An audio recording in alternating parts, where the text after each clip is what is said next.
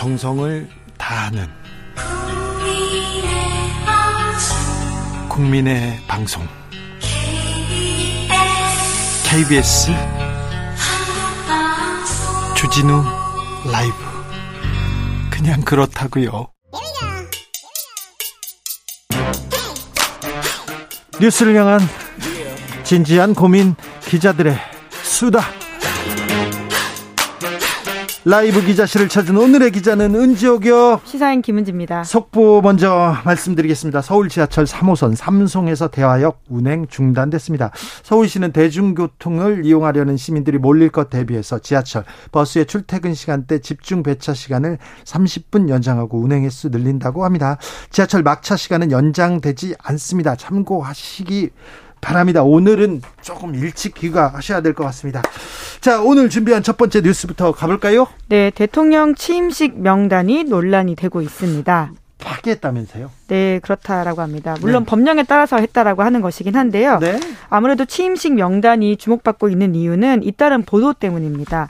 지난 5월 10일 대통령 취임식이 있었죠. 이때 주가 조작 논란으로 재판을 받고 있는 도이치모터스 권호수 회장의 아들 네. 권형민 대표가 VIP석에 앉아 있었습니다.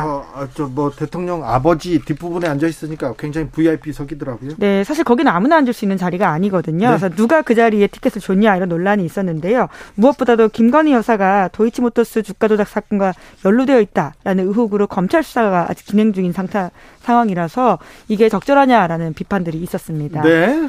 게다가 문재인 전 대통령의 사저 앞에서 욕설과 막말 시위를 벌이고 있는 인사 안정권 씨라고 있는데요. 네. 이 사람 또한 초청받아서 그 자리에 있었다라고 하는데요. 참 이런 부분은 네. 이제 그러다 보니까 그럼 또 누가 맞는지에 대한 관심이 집중될 수밖에 없고요. 그래서 언론사들도 취재를 집중했던 부분이 있습니다. 그래서 관련 취재가 지난 7월 중순경에 취임식 초청 대상자 명단을 삭제했다. 라는 보도가 있었는데요. 아니 그렇다고 해서 논란이 된다고 해서 누구 누구는 불렀고 어떤 이유가 있었다 이렇게 해명하고 가면 될 텐데 그리고 해명하지 않더라도 어떻게 그 나온 사람에 대해서는 어떤 어떤 이유가 있었다 얘기하면 될 텐데 그렇다고 그냥 자료를 파기한다고요? 문선대, 공문선대? 아, 네. 물론 이제 이게 법령에 따라서 했다라고 행안부는 밝히고 있는데요. 법령에 이게 없애라고 그런 법령이 있어요? 예, 개인정보보호법에 따라서 취임식 종료 직후인 5월 10일에 파기했고 그리고 취임행사 실무추진단 사무실에 남아있던 자료도 5월 13일에 파기했다. 이렇게 설명했습니다. 이게 법, 법에 없애라고 나와 있어요? 어, 이 개인정보 보호법에 따르면 뭐 수집을 하면 안 된다 이런 식의 내용들이 있기 때문에 그런 것으로 보이는데요. 이제 다만 업무 처리 과정 중에서 실무자들 간에 이메일로 주고받은 일부 자료가 남아 있었다라고 해요. 그러니까 네. 이런 것들이 이제 뒤늦게 좀 발견이 돼서 그거를 삭제한 건데 그것은 특정한 목적이 있어서가 아니다 이렇게 밝히고 있습니다. 좀 석연치 않네요. 석연치 않습니다. 아유, 네. 좀 이걸 어떻게 믿어야 될지 어떻게 들어야 될지 참 판단이 안 삽니다. 다음 뉴스로 가보겠습니다. 네, 끝나지 않는 재판이 있습니다. 어떤 재판입니까? 사법농단 재판인데요. 아직도요. 네, 양승태 전 대법원장이 받고 있는 재판이 아직도 1심 재판 중입니다. 5년 넘어가네. 3년 6개월. 아니, 동안. 재판까지는 네. 갔지만 수사 뭐 따지고 이렇게 하면 거의 그렇죠. 5년입니다. 예. 그러니까 제가 종종 주진우 라이브에서 이 소식을 전해드린 바가 있는데요. 네. 이게 또 관심이 멀어지기 쉬운 사건이어서 다시금 한번 점검 차원에서 가지고 매우 왔습니다. 중요합니다. 이 사법 제도의 근간을 해치는 흔드는 그 국가의 근본을 해치는 그런 사건이기 때문에 계속 강조해야 됩니다. 네, 공소장이 접수됐던 게 2019년 2월 달인데 네. 그러니까 1심 재판만 3년 6개월 동안 아직까지 결론을 내리지 못하고 있는 상태이고요. 아직 근데 1심도 중간도 안 왔어요. 절 반도 안 왔어요. 네, 또 지난번에는 검찰에서 네. 108명에 대한 추가 증인 신문 신청했다라고 하는데요. 이 중에서는 또 53명 정도는 이미 재판에 출석했던 사람들이라서 시간 너무 많이 가는 게 아니냐 이런 지적이 나오고 있는데요. 네. 검찰에서는 피고인 측에서 자꾸 부동의 의견을 내면서 추가 증인 신청이 불가피하다 것이다. 이렇게 밝혔다라고 합니다. 네. 법 법비라고 말하지 않습니까? 법을 잘 알아서 법을 법으로 도둑질한다 이런 사람들도 있는데 이거 법을 너무 잘 알아서 이거 재판을 이렇게 질질 끄는 거 아니냐 이런 얘기 계속 나옵니다. 양승태 네. 대법원장 이거 좀 비판 받아 마땅합니다. 네, 시작은 뭐 지금 제가 전해드린 거는 검찰에서 추가로 이제 증인 신청한 것이었는데요. 사실 시작은 양승태 전 대법원장이 재판 절차 그러니까 법원 인사가 되면서 재판부가 바뀐 적이 있거든요. 그때 이제 보통은 일반적으로 새로운 재판부가 오면 문서로서 앞전 재판 내용들을 파악하는데요. 그때 이제 양승태 전 대법원장이 아 그거 안 된다.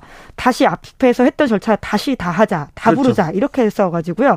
굉장히 시간이 오래 걸린 바가 있습니다. 보통 일반 그 일반인들한테는 받아들여지지 않습니다. 일반인들이 재판 받다가 어, 판사님한테 저 다 다시 불러주세요 얘기하지 않습니까? 그러면 안, 안 받아줄 텐데요. 네, 그러니까 그 부분 때문에 문제입니다. 사실 피고인의 권리 혹은 원칙일 수는 있는데요. 이제까지 판사들이 다른 피고인에 대해서는 어떻게 대했는지를 살펴보면 굉장히 이것이 특혜처럼 보이는 지점들이 있는데요. 제가 이제 이야기했던 한 판사는 이렇게까지 이야기했습니다. 양승태 전 대법원장처럼 일반 피고인이 재판 진행 요청한다면 재판장 10명 중에 5명을 불허하고 나머지 5명은 화를 낼 거다. 그런 그렇죠. 할 정도였습니다. 네, 그렇습니다. 이런 식으로 재판하면 안 되는데 계속 이렇게 끝나지 않습니다. 끝날 네. 것 같지 않은 재판이 계속되고 있습니다. 아, 이 재판과 더불어 이재용 전 삼성전자 부, 전이 아니죠. 이재용 삼성전자 부회장의 불법 승계, 삼성 바이오로직스 불법 회계 문제도 재판이 진행 중인데 1심이 굉장히 오래 계속되고 있죠. 네, 이제 그런 부분들 때문에 이제 더욱더 이그 끊이지 않는 관심이 중요하지 않나라는 생각이 듭니다. 네, 다음 뉴스로 가보겠습니다. 네, 트럼프 전 대통령이 압수수색을 당했습니다. 아, 그러니까요. 그 집이 압수수색 당한 건가요? 네, 개인 거주지인데요. 네. 마르라고라고 플로리다에 있는 리조트가 있거든요. 아이고 자신이 자랑하는 집이지 않습니까? 그 외국 손님도 여기 데려다 밥 먹이고 거기서 파티도 하고 뭐 그랬던 곳인데 여기 압수수색 당했다고요? 네, 지난해 태, 1월 달 퇴임 이후로 주로 마라라고 리조트에서 트럼프 전 대통령이 생활하고 있는데요. 네. 여기 왜 압수수색했는지 FBI가 아직 그 압수수색 목적을 공개하진 않고 있습니다. 네. 하지만 압수수색 당했다라는 사실은 굉장히 확실한데요. 트럼프 전 대통령은 금고까지 파괴당했다. 과거 미국 대통령에게 이런 이런 일은 한 번도 없었다. 이렇게 주장하고 있습니다. 네. 어, 지금 이제 어떤 혐의인지에 대해서 굉장히 설왕설래가 있는 상황인 아무튼 전직 대통령에 대한 압수수색 굉장히 이례적입니다. 예, 지금 문건을 유출했다 이런 지금 의혹들도 언론에서 보도되고 있고요. 예. 그리고 지금 16 폭동과 관련해서 트럼프 전 대통령의 혐의가 점점 더 이제 밝혀지고 있다는 지점이 있어서 그쪽인지 지금 썰이 분분한 상황입니다. 뉴욕 쪽에서는 또 저기 탈세 관련돼서도 조사를 받았는데 이 부분 그런데 트럼프 재선에 재출마에 굉장히 좀 암초가 될 수도 있습니다. 네, 오히려 이제 트럼프 재출마를 더 부추기는 상황이다 이런 분석도 나오고 있는데요. 아, 그래요? 왜냐하면 유죄 판결을 받기 전까지는 출마가 가능하거든요. 네. 어, 그렇기 때문에 오히려 트럼프로서는 살아남아야 하기 때문에 더 더욱더 출마. 해야 되는 상황이다 이런 이야기들이 있는 그러니까요. 있습니다. 오히려 출마해서 정치적으로 영향력 갖는 게 네. 사법 처리를 미루는 막는 그런 길이기도 하다 이러면서 네. 계속 출마하겠군요. 나를 죽이려고 한다 이렇게 하면서 자기 지지자들을 지금 더 결집하고 있는 상황이라고 정치적 탄압이다. 내가 대통령 못 되도록 지금 지금 정치권에서 움직이고 있다 이렇게 얘기하겠네요. 네, 이제 보통은 1년 전 정도에 출마 선언을 하는데요. 굉장히 지금 빨라지는 상황이라고 합니다. 네, 아무튼 압수수색을 당했는데 정치로 향하는 발걸음을 또 빠르게 만들었어요. 아이고 이건 또 어떤 상황인지 계속 지켜보겠습니다. 기자들의 수다 시사인 김은지 기자와 함께했습니다. 감사합니다. 네, 감사합니다. 교통정보센터 다녀올까요, 임초희 씨? 주진우 라이브.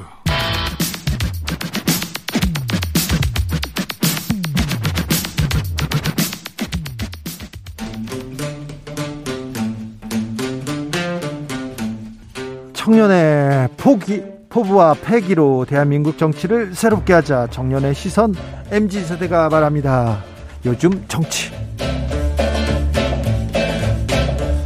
2030 청년 정치인 어벤져스 청벤져스 모였습니다. 각자 본인 소개하고 시작합니다. 네, 안녕하십니까. 국민의힘 어, 네, 전, 전이라고 해야 되나요? 네. 전 됐어요? 방금 사퇴를 당한 것 같은데, 예. 지금요? 몇 네, 시간 만에? 예. 뭐, 전국의 의결에 따라서 네. 저를 뭐, 해임되는 것처럼 이제 해석을 하시는 것 같으니까. 아, 아무튼, 예. 네, 최고위원 모셨습니다. 네, 네. 김용기입니다. 예. 네. 네, 저는 권지웅 전 비대위원입니다. 네, 네, 자, 전, 전, 자, 김용태 전 최고위원 됐어요? 비대위가 꾸려졌어요. 그러면은 최고위원들이 자동 사퇴합니까? 어, 전국이 의결에 따라서 예. 어, 전국위는 이제 해임됐다고 보는 것 같아요. 그렇게 판단하는 것 같아요. 그래요? 예, 그러면 예. 김용태 최고위원은 사퇴한 게 아니라 해임됐습니까? 네, 저는 자진 사퇴가 할 이유도 없다고 말씀드렸고 네. 정책 명분도 없었다고 말씀드렸고 예, 자, 그렇습니다. 국민의힘은 주영호 주, 주호영 비대위로 갑니다. 예, 예. 이제 출범했습니다. 그리고 이준석 대표는 가처분 신청하겠다 이렇게 얘기했습니다. 예, 예. 어, 주변에서 좀 말렸던 것 같아요. 법적 대응하면 돌이킬 수 없는 상황 온다 이러면서 정미경 최고위원을 비롯해서 여러 사람이 말렸는데 또 아니다 가처분 간다 이렇게 그럼 국민의힘은 어떻게 되는 겁니까 이제? 뭐 가처분을 조만간 신청할 것으로 알고 있으면 오늘 오전에 저는 가처분 신청 않겠다고 결정하면서 대표랑 통화를 했고요. 네. 어, 신청하지 않겠다고 제 입장을 전달했고. 아, 김용태 최고는 안 하겠다. 예, 예. 가처분 신청 안 하겠다. 그래도 저희가 지도 체제인데 네. 대표한테 이야기는 해야 하잖아요. 그래서 네. 드렸고 대표는 할 생각이 굉장히 강한 느낌을 받았어요. 그래서 네. 오늘 또 방금 SNS에 본인이 직접 하겠다라고 이제 했으니까요. 이제 곧 조만간 신청하지 않을까 싶고요. 결과가 이제 뭐 나온다면 네. 어, 뭐 인용이 되든지 기각이 되든지 나름대로 다 정치적인 메시지가 있다고 생각되고요. 뭐 인용이 된다면 이 사태가 왜 이렇게까지 올 수밖에 없었는지에 대해서 한번 난리가 나겠죠. 예, 그 책임 있는 분들은 헌법기관으로서의 어떤 입장 표명, 헌법기관이 이제 민주주의를 훼손한 거고 절차 민주주의, 절차적 하자, 실질적인 하자를 발생시킨 거니까요. 여기 대해서 입장이 표명돼야 될 것 같고요. 기각이 되더라도 만약에 법원에서 뭐 이런 민주주의의 훼손의 정, 절차적 하자를 언급하면서 어 정당이 대신 이제 아, 법원이 대신 정당의 판결에 개입하지 않겠다라는 식의 어떤 기각이 된다면 그 또한 저는 의미가 있는 거라고 보고요. 대표 입장에서는 어쨌든 지금 본인이 가용할 수 있는 모든 어, 경우의 수 중에서 본인이 쓸 수 있는 방법 모든 걸 다 했기 때문에 여기 대해서 좀 가처분을 건 어, 견다면 법원의 판결을 어, 기다려봐야 할 것 같습니다. 국민의힘 상황 어떻게 보십니까, 권지웅 최고? 뭐 가처분 신청을 하든 안 하든 한 발 떨어져서 보면 코미디죠. 네. 그러니까 왜냐하면 이 지금 비상 상황이라고 네. 규정한 것이 지지율 하락 때문이지 않습니까? 근데 지지율 하락을 이준석 대표 때문이라고 보긴 좀 어려운 것 같아요. 최근에 지지율이 20%까지 떨어졌던 거. 그렇죠. 내부 총실 문자가 공개되었던 거 그리고 이제 뭐 저울속으로 좀 정책을 추진하면서 뭐 초등학생 5세 미만 입학 이런 거 관련한 것이 되면서 그랬던 건데 인사 논란 계속 어 근데 그런 것을 사실 이준석 대표가 한 게 아니잖아요. 근데 이제 그걸 근거 삼아서 이준석 대표를 소위 이제 날리게 되는 거죠. 그 당연히 그 당사자 입장에서 너무 억울한 일인 거고. 근데 막 여러 가지 절차, 뭐 전국위원회 뭐 이런 걸 열어서 하니까 마치 그게 되게 어떤 절차적으로 정당한 것처럼 보여지지만 제가 보기에는 전체적으로는 지금 코미디인 상황. 네. 네. 뭐, 이 상황이 이렇게 될 수밖에 없었다는 거에 대해서 지도부의 일원으로서 굉장히 저도 송구하고요. 늘 저도 이 상황이 정말 어떤 상황인가, 이게 왜 비상 상황인가, 저도 아직도 저는 뭐 납득하기 어려워서 그렇습니다. 예. 네, 국민의힘에서도 최고위원도 납득하지 못하는데 정치권에서도 납득 못하는데 국민들이 어떻게 납득합니까? 너희들 뭐 하고 있니? 왜 정권을 잡았니? 물어볼 거 아닙니까? 그래도 오늘 또 한 가지 또 안타까웠던 것은 저는 이제 기자회견을 제가 취소를 했거든요. 입장 표명을 간단히 하려고 했었는데 제가 오늘 오면서 아침에 보니까 차들이나 어떤 피해 상황이 너무 많더라고요. 호우 그렇죠. 상황이라든지. 네. 제가 이 결정적인 계기 중에 하나가 관악에서 발달 장애인 가족 세 분이 네. 이제 물에 신고를 했음에도 불구하고 이제 참변을 당했는데 이런 상황에서 제가 무슨 기자회견을 한다고 하는 것이 무슨 의미가 있겠냐라는 생각이 들었거든요. 네네. 네. 정치의 본질이 결국에는 사람을 위한 것이고 아무리 제가 민주주의를 외치고 헌법 정신을 외쳐도 그 중심엔 사람이 있는 건데 지금 정말 국가 재난 상황에 준하는 이런 상황에서 제가 어떤 기자회견 하는 것이 의미가 없다고 봤고요. 근데 음. 이런 상황에서 여당이 무리하게 전국위를 열어가지고 하는 것 자체가 좀 저는 좀 회의적이었습니다. 맞아요. 그러니까 저는 그 결정은 잘하신 결정 같아요. 그러게요. 김영태 최고위원. 네. 그래도 최소한의 어떤 그런 노력 같은 거죠. 네. 근데 오늘 사실 윤석열 대통령이 그 사실은 상황실로 제때 못 나왔어요. 근데 저는 뭐 어떤 상황이 되어서 못 나올 수는 있다고 생각하는데 거기에 대한 해명이 되게 황당했습니다. 그러니까 전화로 하는 거나 거기 가서 하는 거랑 똑같은 거 아니냐라고 대통령실 관계자가 말했는데 그 이제 그 박근혜 대통령 국정농단 관련한 판결문에 나오는 내용인데요. 이런 겁니다. 집무실과 관전은 어, 업무를 진행하는 데에서 근본적인 차이가 있다라고 이야기하면서 국가 위기 상황에는 최고 행정 책임자가 즉각적인 의사소통과 신속하고 정확한 업무 수행을 위하여 상황실에 위치하여야 된다라고 말하고 있어요. 그러니까 사실 오늘 오전 기준으로만 해도 사망자가 7명 그리고 실종자가 6명인 상황이었습니다. 근데 이런 상황을 놓고 전화로해도 별반 차이가 없다는 대통령실의 그 해명이 국민들에게는 너무 황당하고 뻔뻔한 이야기예요. 그러니까 그 어떤 일이 있어도 상황실에 나와서 뭐라도 하겠다라고 했어야 되는데 그런 게 아니라 전화하면 뭐 어떠냐 이렇게 되는 거잖아요. 그래서 저는 아주 부적절했다고 거기에 대해서 두 가지를 말씀드리고 싶은데 일단은 상황실로 가는 상황이 여의치가 않았었고 뭐 경호 인력이 지금 어, 호우 상황에 침수되는 상황에서 이동하는 것이 어, 쉽지 않은 상황이었고 현실적으로요. 그런 상황에서 대통령으로서는 어쨌든 자택에서 머무르면서 이 상황을 어, 진도지휘할 책임을 전 다 했다고 보고요. 그런 과 과정에서 평가를 해주시면 좋겠다고 보고요. 두 번째로는 어 글쎄요 그 이것이 뭐 잘했고 잘못했고를 따지기 전에 말씀하신 대로 민주당에서 말씀하신 대로 지금은 어 정말 국가 재난 상황에 준하는 상황이고 어쨌든 이 사태를 빨리 수습해야 되는 의무가 있는 정치권인데 이것을 여기에서 너무 정쟁의 도구로 삼는 것은 지금은 저는 바람직하지 않다라고 생각해요. 그래서 민주당도 빨리 여기에 대해서 좀 협조해 주시고 어 국민의힘도 지금 빨리 당의 어떤 이런 뭐 비대위냐 뭐 이런 가처분이냐 이런 것도 중요하겠지만 이보다는 더이 위기를 해결하는데 중지를 모아줬으면 좋겠습니다. 네, 정치권에서 이 위기를 극복하기 위해서 서민들을 위해서 취약계층을 위해서 좀 노력하는 모습을 보여주는 그런 경쟁을 벌여야 되는데 그런 경쟁 좀 아쉽습니다. 윤 대통령 지지율 20% 언급했는데요. 음. 아, TBS가 KSOI에 의뢰해서 지난 5일부터 이틀간 조사한 결과 긍정평가는 27.5%로 지금 최저치입니다. 자세한 내용은 중앙선거 여론조사 심의위원회 홈페이지 참조하시면 되는데 지지율 얼마나 어떻게 될까요? 이제 더, 더 떨어질 때가 없어 보이는데 계속 떨어지고 있으니 어떻게 될까요? 김영태 최고. 아, 저는 당연히 반등해야 된다고 생각하고 이 위기를 지금 여당과 국 국정을 책임지는 국정을 담당하는 이 여당에서도 굉장히 신경 써야 된다고 생각되는데 예? 오늘 아침에 라디오에서 이철규 의원께서 그 이 지지율 하락을 말씀하시면서 원인이 네. 물론 이제 이준석 대표한테 있을 수도 있습니다. 이준석 네. 대표도 있을 수 있고요. 근데 여기만 말씀하시는 게 아니라 여론조사 기관의 성향을 말씀하셔서 제가 좀 너무 당황스러웠습니다. 이게 네. 정말 위기 상황인 것을 다들 인지하셔야 되고 대통령께서 출근하시면서 국민의 뜻을 받들겠다라고 말씀하셨는데 여기에 대고 당내에 영향 있는 의원님께서 언론에 나가셔서 어, 이것이 여론조사 기관의 성향이라고 말씀하시면 이것을 또 보는 국민들께서는 어떻게 받아들이시겠습니까? 아, 여당이 아직도 지금 저런 생각을 하는구나. 저는 정말 당황스럽습니다. 당황스럽고요. 한 의원분들께서 좀 인식을 바꾸셔야 되는 거 아닌가. 대통령께 정말 직언해야 되고 이 상황이 정말 위기 상황인 것을 모두가 말로만 비상 상황이 아니라 정말 비상 상황임을 이제 비상 상황이 됐으니까요. 이 상황을 좀 인지해야 된다고 생각됩니다. 그러니까 이게 사실은 국정이라고 하는 게 매우 복잡한 거여서 단번에 아주 개선하기는 쉽지가 않잖아요. 근데 국민들도 그걸 이해할 거라고 생각합니다. 근데 그러면. 아주 절실하게 지금 뭐라도 좀 개선해 보겠습니다라고 태도를 가졌으면 전 지지율 조금씩 오를 거라고 생각해요.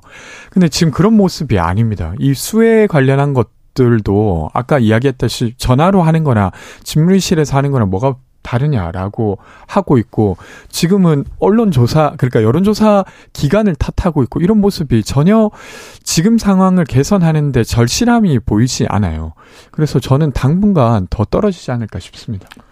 그러게요. 참 여론조사 기관의 성향 윤 지지율 추락에도 반성 없는 윤핵관 기사가 바로 나왔습니다. 보수적인 신문에서도 바로 이런 비판적인 기사가 나오는데 아 대통령 그리고 대통령을 둘러싼 사람들이 이 국정을 운영할 능력이 있나 노력은 하나 이런 얘기를 계속 지적받고 있다는 것도 아실 텐데 계속 이런 얘기가 나옵니다. 자 윤석열 정부의 첫 사면은 경제인 위주로 소폭 단행될 것이라는 전망 나오고 있는데 어떻게 보십니까? 저는 지금 뭐 늘 저희 기조가 경제 위기 상황에 따라서 경제 사범이나 이런 것들 이런 분들에 대해서 이 위기를 해결하기 위해서 대통령께서 늘 강조하셨던 부분이 있었던 것 같고요. 그 부분에 따라서 어, 좀 많은 국민들께 더 많은 혜택, 이익이 돌아갈 수 있는 방향이로 결정되었으면 좋겠습니다. 그러니까 지금 지지율이 너무 낮아서 사실 정치인 사면 못 하시는 것 같아요. 근데 네. 저는 이 지지율이 낮은 상태가 되게 우려가 되는데 뭐냐면 사실 정부는 어떤 다른 어떤 일부의 반발이 있다 하더라도 필요한 정책들은 진행할 수 있는 힘이 있어야 됩니다. 네. 근데 지금 그런 힘이 거의 없는 게 이번 대통령 사면에서도 드러나고 있어요. 뭔가 조금이라도 논란이 되는 것은 하지 못하는 상태가 되는 거죠. 그러니까 어떻게 보면 무정부 상태화 되는 겁니다. 이렇게 되면 사실 힘 있는 자야 어떻게든 살게 되지만 힘이 약한 그러니까 정치가 필요한 사람들에게는 매우 치명적인 상황이 되는 거라서 전체적으로 좀 우려스럽습니다. 네. 민주당은 어떻게 가고 있습니까? 저희는 이제 전당대회 하고 있습니다. 네. 물론 이제 좀 관심이 적어서 걱정이긴 한데요. 이제 막 시작을 하고 있는 단계라고 보시면 됩니다. 그러니까 권리당원 중에 한 10분의 1 조금 넘게가 투표를 했습니다. 네. 이렇게 돼 있고 대의원들은 아직 투표를 하지 않은 상태예요. 네. 당대표 네. 같은 경우는. 그래서 조금 더 지켜봐 달라고 아니, 이야기 그 드리고 싶습니다. 누구도 예상치 못한 상황과 예상치 못한 결과가 있어야 좀 많은 국민들께서 관심을 갖는 거 아니겠습니까? 지금 다 어대명으로 흘러가는 분위기이다 보니까 네. 사실 뭐 민주당의 전당대회에 많은 국민들께서 관심을 좀 덜할 갖고 계신 것 같아요. 그렇죠, 맞아요. 관심은 덜 갖고 있는데 뭐 아무튼 어대명, 어 이재명 의 압승이라고 해야 되나요? 초반 성적표를 보면 압도적으로 지금 다른 후보들을 그 앞서 달리고 있습니다.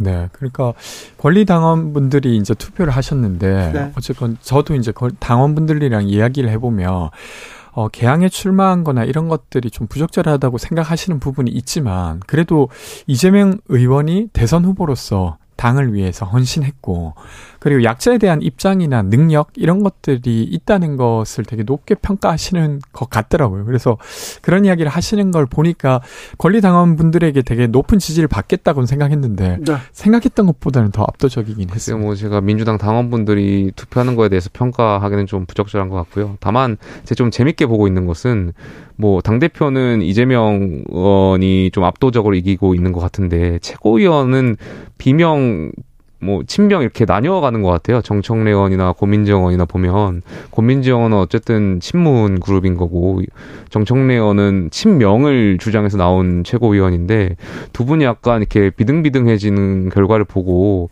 어, 당 대표와 최고위원과의 어떤 어, 표가 달라지는 양상을 보면서 어, 글쎄 이걸 어떻게 해석해야 되나 싶기도 합니다. 어떻게 보셨어요? 그러니까 사실 저는 이게 이제 이번 전당대회가 민주당 입장에서는 그간의 민주당이 해왔던 방향과 다른 민주당을 만들어야 되는 전당대회잖아요. 네. 근데 그런 면에서는 그런 게 잘 안 보여요. 그러니까 정청래 의원이든 고민정 의원님이든 다 훌륭하신 분들이지만 과거의 민주당과 새로 다른 새로운 민주당을 만들 수 있을 것이냐라고 했을 때 그런 메시지를 던지시면서 선거를 하고 계시진 않는 것 같아요. 그래서 아직 남은 기간이 있으니까 요 네. 기간 중에라도 새로운 민주당을 어떻게 만들겠다 이런 비전이 더 많이 토론됐으면 좋겠습니다. 어, 정책 경쟁, 비전 경쟁 해야 되는데 좀안 보입니다. 합리적인 분들께서 최고위원회 가졌으면 좋겠습니다. 제 바람으로. 왜냐하면 여당 입장에서도 건강한 야당이 있어야 국정 운영에 있어서 생산적인 방향으로 나아갈 텐데 네. 너무 색깔이 강하고 이게 어떤 팬덤 정치에 기반하신 분들이 최고위원이 된다면 네. 사실 뭐 여당 입장에서도 썩 좋지는 않은 것 같아요. 야당 네. 걱정할 지금 처지는 아닌 것 같은데 네. 서로 지금 그렇네요. 민주당에서 한덕수 국무총리를 네. 고발했어요. 어찌 된 네. 일입니까? 그러니까 이번에 한동훈 장관께서 네. 직권남용과 관련된 이야기를 하셨어요. 어떤요? 그러니까 예를 들면 뭐 이런 겁니다. 직무 범위 안에 있는 것으로 네. 그 하급자를 사태를 압박 사태 압박을 하면 안 된다는 것이죠. 네네. 근데 그것이 딱 이번에 한덕수 국무총리가 딱 그것과 연결해서 사실 KDI 원장님을 사퇴시킨 거라고 저희는 보고 네. 있습니다. 왜냐하면 이런 건데요. 일단은 국무총리 직무 범위 안에 KDI가 있고 그리고 한 총리는 공개적으로 이렇게 말했어요. 그 원장 KDI 원장과 함께 갈 수 없다. 이렇게 발언을 하고 바로 이어서 사실 감사원의 어떤 고강도 압박이 있었습니다. 네. 그리고 나서 홍장표 KDI 원장이 사퇴한 후에 인터뷰에서 구성원의 불이익이 우려돼서 사퇴했다고 했어요. 그러면 딱 이것이 한동훈 법무장관이 말했던 직 직권 남용에 해당하는 것입니다. 아, 네. 그러니까 전 정부가 사실은 이제 불합리하게 임기를 지키지 않고 사퇴를 했다라고 지금 막 고발하고 이렇게 하고 있는데 그런 일이 지금 이뤄지고 있는 것입니다. 그래서 이런 일들에 대한 우려를 고발로 이제 저희가 저희도 의사 표명을 하고 있는 것이죠. 예. 저는 이것과 관련해서 물론 이제 수사기관과 법원의 판결을 받아봐야 되겠지만 이런 식으로 다 직권남용을 적용한다면 뭐 저는 모든 사람이 다 걸릴 수 있다고 생각되고요. 이거는 저는 개인적으로 봤을 때 총리로서 그냥 표현의 양심이라고 할까요? 그냥 했던 것이고 하는 게 맞을까 아닐까에 대한 의견을 던진 것이지 이것 가지고 실질적으로 압력을 넣었다라고 보는 것은 좀 적절하지 않을 것 같은데 물론 일단 결과를 수사기관과 어떤 법원의 판단을 좀 봐야 될 것 같습니다. 근데 상급자가 공개적인 자리에서 어, 공개적으로 그 사람이랑 함께 갈 수 없다라고 밝힌 것은 나가란 말이지 않을까요? 그 뭐, 그거는 뭐 그분의 표현에 따른 거니까요. 법적으로 좀 따져보자고요. 네, 만약에 네, 네. 서류로 만들어서 이게 블랙리스트처럼 작동을 했다면 법에 걸렸는데 네. 공개적으로 말한 게 이게 아, 법의 잣대는 어떻게 판단할지 이것도 좀 지켜보자고요. 음, 지금 야구로 따지면 이 정권이 지금 1회예요, 1회. 1회 지금 원아웃 정도 잡았을까요? 이제 석 달 정도 지나가니까 원아웃 정도 잡았나 못 잡았나. 그런데 한 다섯 점 정도 준 것 같습니다. 벌써 구원 투수로 투수를 바꿨어요. 자, 주호영 비대위원장 뭘 해야 될까요? 가장 먼저 풀어야 될 숙제는 뭡니까? 야구는 늘 9회 말부터 시작되잖아요. 9회 말까지 그러면 이런 상황을 계속 지켜봐야 된다고요? 뭐, 야구는 뭐 엎치락뒤치락 하는 거니까요. 예. 주호영 뭐 비대위 글쎄요 뭐 이준석 대표의 가처분 신청도 지켜봐야겠지만 네. 어쨌든 비대위가 출범하게 된다면 당연히 아무래도 이 혼란을 좀 수습하는데 중점을 둬야겠죠. 중점을 두고 또 국정 운영에 뒷받침할 수 있도록 국정 동력이 상실되지 않도록 여당에서 좀 뒷받침해야 되지 않을까 싶습니다. 이게 뭐 스포츠 경기면 9회 말까지 뭐 어떻게 가든 상관이 없겠지만 이건 네. 완전히 현실이지 않습니까? 네. 지금 어쨌든 수해로 사람들이 죽고 있고 이런 일들과 관련돼서 국가가 필요한 것이고 네. 그래서 걱정이 되고 저는 근데 조영은 비대위원장이 그런 일을 해야 된다고 생각하는데 지금 지지율이 떨어진 건 대통령실의 행동 때문이었습니다. 그러면 지금까지와는 다른 대통령실을 보좌하고 견인해 가는 게 조영 원, 아, 비대위원장의 일이지 않을까 싶습니다. 네. 네, 아무튼 과제는 산적했는데 국민의힘 비대위는 어디로 가는지 또 지켜보도록 하겠습니다. 요즘 정치 김용태, 권지웅, 권지웅, 김용태 두 분한테 들었습니다. 감사합니다. 고맙습니다. 주진우 라이브는 여기서 인사드리겠습니다. 오늘 돌발 퀴즈의 정답은 도널드 트럼프였습니다. 도널드 덕 아니고요. 도널드 트럼프였습니다. 저는 내일 오후 5시 5분에 돌아옵니다. 지금까지 주진우였습니다.